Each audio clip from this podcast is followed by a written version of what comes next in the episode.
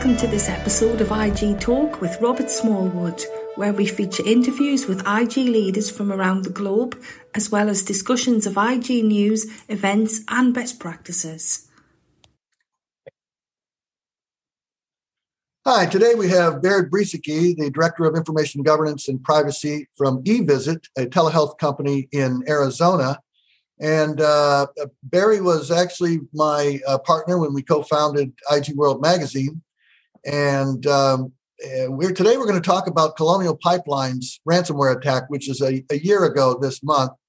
And uh, uh Barry was actually involved uh, somewhat on the periphery with me on that. So Barry, welcome to the program. Thanks a lot, Robert.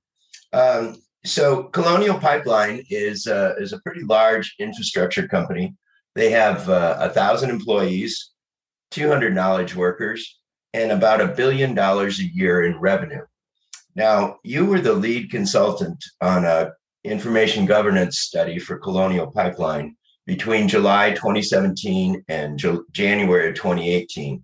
That's uh, a couple of years before the hack actually occurred.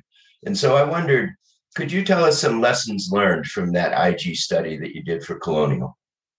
yeah, it was a, a very comprehensive study. It was, um, you know, six months in the making, and uh, we covered 12 departments plus their SharePoint administrator, and uh, ended up started out with a 100 plus page report, and um, then had culled it down to 68 pages, and uh, it went through in detail uh, where the issues were in terms of records management and information governance and the tool we used for the records management assessment was ARMA's uh, generally accepted record keeping principles.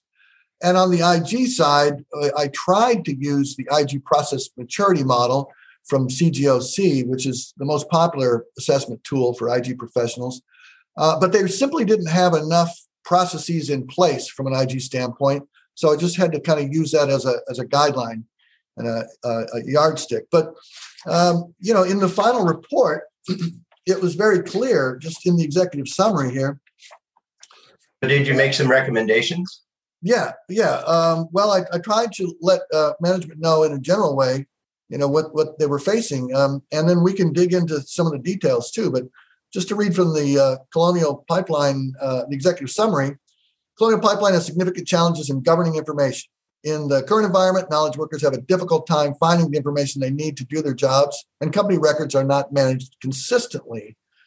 These challenges in finding and controlling information present an unacceptable level of information risk, increased compliance costs, and operational inefficiency. And I'd like to point out, Barry, that um, in the case of just searching and finding regulatory documents required by uh, federal regulators for maintenance, they had an instance where the regulator said you should be able to find these in 15 minutes, and it literally took them three weeks to come up with a document. These are the kind of documents that would be relevant in, in like a pipeline spill kind of situation where people were trying to put the pipeline back together and they didn't even have the original drawings. Yes, and um, well, also uh, the maintenance documents. So uh, making sure that if they they monitor potential cracks or leaks and um, proactively uh, maintain them. But they kind of had a history since they're a very profitable company, 100 to 400 million a year, which is highly profitable. They were used to just simply throwing an army of lawyers at these oil spills they would have in protected areas now and then. And they sort of seem to be, you know, somewhat, uh, you know, that sort of in their in their culture that they had the money to fix things uh, if they needed to. And so when I came up with some of these, um, uh, found many of these security weaknesses and flaws and information governance uh, failures. Uh, they management took it as well. We have cyber insurance, so we think we're covered. And um, you know, there there were early signs that they were in trouble because the year before, the the CFO was hacked, uh, was spoofed by uh, an outsider, and ended up wiring 50 grand. Ah, that's amazing. On what on what he thought was the CEO's order. And um, and they just sort of brushed that off. And uh, so, you know, our, I wish I could just blow 50 grand and still have my job. Wouldn't that just be amazing? Yeah. Um, and so one of the first recommendations, I'll just read some of these recommendations uh, uh, out of this executive summary about the roadmap for improvement. It begins with launching an information security awareness program. Number one on the list, and using file analysis software to clean up and remediate shared drives. Standardization of information assets must then be organized with an enterprise wide taxonomy and classification scheme and through the implementation of enterprise content management system or enterprise uh, or content services. And the time frame was approximately 24 months, and the uh, budget for the whole thing, uh, including training and managed services implementation, uh, was about 1.3 million. And so, you know, we, we knew they had security issues, and they did too. Uh, they actually, at the same time, were doing a security assessment, right? Yeah. So, did you find out how the uh, hackers actually got in? Um, yeah. Uh, well, what they all I know is what they reported in the press.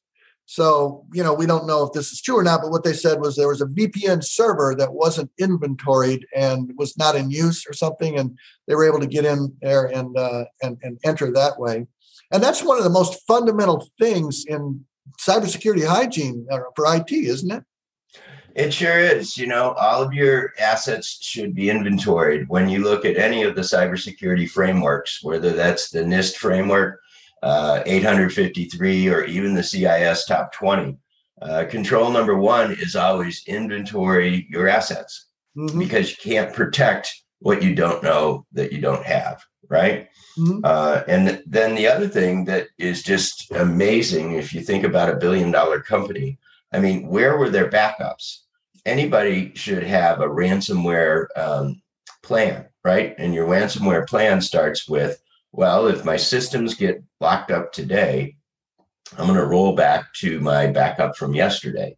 And so at eVisit, we do air gapped backups so that they're physically separate uh, on a completely different system. Um, and, you know, we'll uh, connect a cable, do the backup, and then disconnect the cable so that if we were to get, uh, um, you know, compromised, there the bad actor would not be able to get to our backup system. Mm-hmm. And that's just normal IT operation stuff. And they weren't executing on that. But I'll tell you how bad it was. Um, here's some of the quotes from interviews when we uh, went department to department. And these aren't even the worst ones because we were asked to tone down the report after we sent the first draft.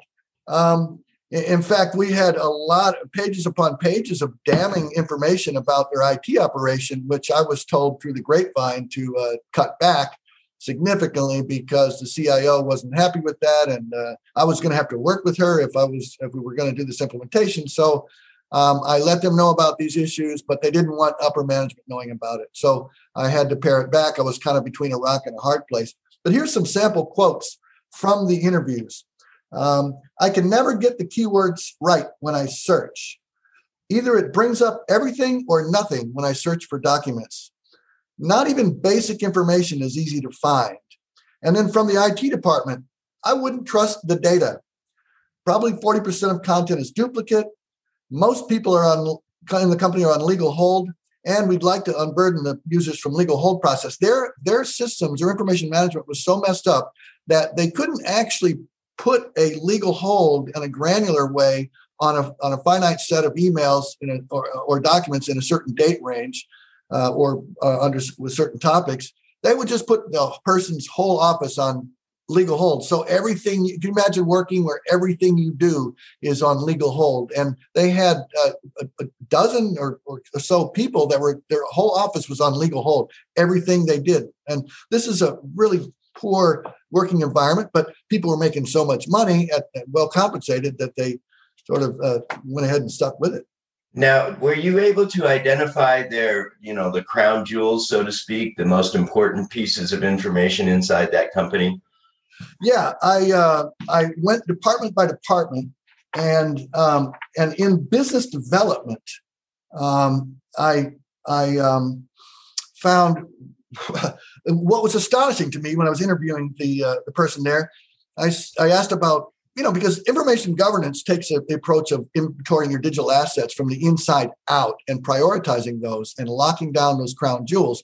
Whereas typical cybersecurity, traditional cybersecurity, is more concerned with the perimeter. so I asked him, uh, about this information. He said, "Well, this information here is is so valuable, you could become a billionaire pretty fast with it." And I said, "How is that?" He said, Well, this is the nomination system, our sales ordering system. So if you had access to this, you would know who is ordering what and when it's going through the pipeline. So you would know if an airline uh, or airline consortium is, is buying uh, jet fuel, or if uh, you know oil company, gas companies are buying uh, diesel or regular gas and and 100,000 gallons or a million or whatever it might be. And then if you're in New York and you're a hedge funder, you could make bets and win every time uh, in commodities. So in my assessment, here I'll read it straight from the report. In business development, sensitive information regarding the nomination, and this is bold, in bold, sensitive information regarding the nomination system, customers, and orders would be highly valuable to certain outsiders, such as commodity brokers and hedge fund traders. During on site interviews, the comment was made someone could become a billionaire fast with this information. So, this information should be examined more closely using a cybersecurity lens and specialized tools to ensure the information is not compromised or being monitored. Often, rogue organizations will monitor a target's information systems for months or even years and go unnoticed. So, this was, you know, glaringly brought out in the report. And, and, and so, did the pipeline get compromised? Is that why they had to shut down? Or was it actually this order system that you're talking about? Yeah, they shut down for something like five days and caused gas shortages all over the southeast and northeast. Um, because not because their operational technology of the pipeline was um, compromised, because there is an air gap between their information technology and their operational technology. But the reason they had to shut down is because this nomination system, and this was publicly reported, their nomination system or sales ordering system had been uh, encrypted, and so they didn't know who was ordering what, and they they couldn't get that straight, and uh, they had to shut down. So um, you know, very valuable lesson there. Find your crown jewels and uh, invest in security, in encryption or information rights management or similar technologies, and um, and and protect that most valuable information. So now, how did this event affect their business strategy? They suffered significant brand damage, right? All of a sudden, everybody in the United States knew who Colonial Pipeline was. And uh, I think their business strategy was acquisition. And were they able to follow through on that acquisition strategy after they were breached? Uh, no, they weren't. And uh, that was the objective. Their business objective was because they had so much cash, 100 to 400 million a year going into the coffers, they wanted to start making acquisitions of complementary businesses. And so this is one of the key reasons, along with the fact that something like 40% of their workforce was eligible to retire in five years. Um, they needed to get their systems in place, organized, and standardized so anyone working there could search and find what they need.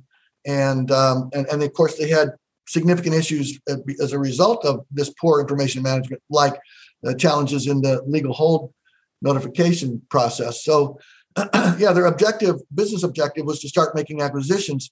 Um, and, and this is such a private company that when you go to their headquarters in Alpharetta, Georgia, there's not even a sign outside.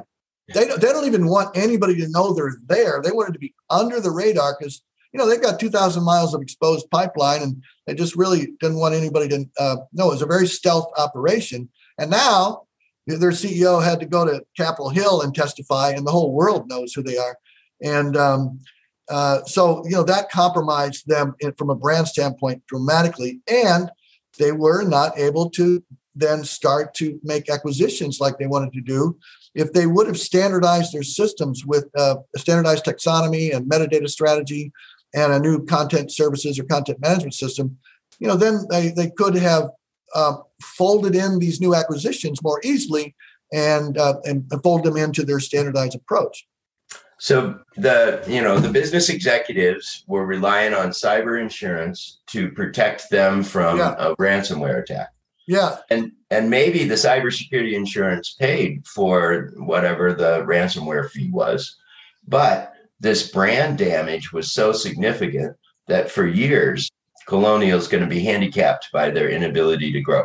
Yeah, it's it's permanent damage. Um, you know, I guess they're they're lucky that they're a private company and they'll continue. They're a monopoly, you know they're a consortium of uh, oil companies and the koch brothers and uh, a couple others. And so they've got a monopoly. Uh, if you want gas in the northeast it has to come from houston and go through everyone's backyards all the way. They make a drop in atlanta they go up to newark and and uh, so that that is a it's a part of the critical infrastructure of the united states. And the reason i spoke out about it was because they treated this with uh, in such a cavalier fashion this critical infrastructure. I felt like the public needed to know that um, you know these people they had made some serious management errors in terms of their decision making.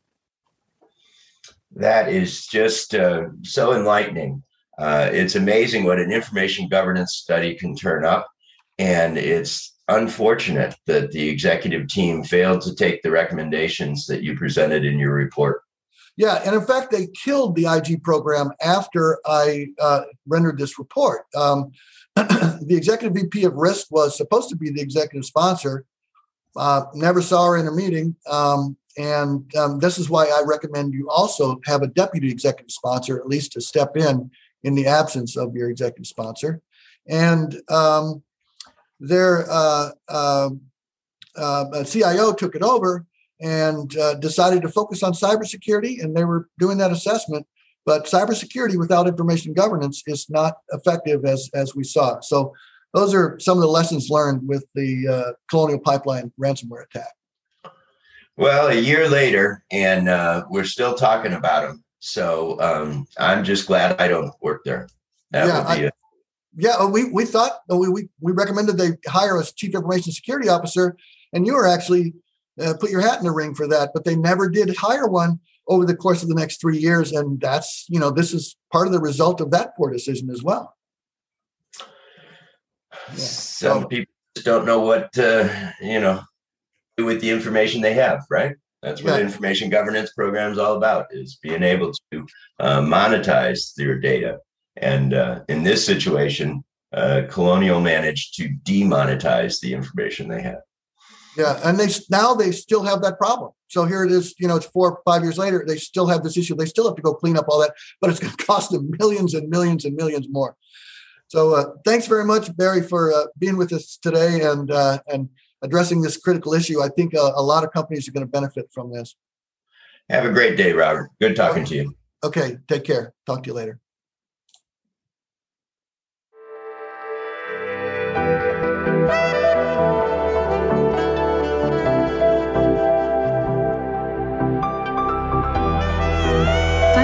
Listening to another episode of IG Talk, the leading voice in the industry, which features IG leaders, news, events, and best practices. Tune in next time to stay up to date on the changing world of information governance.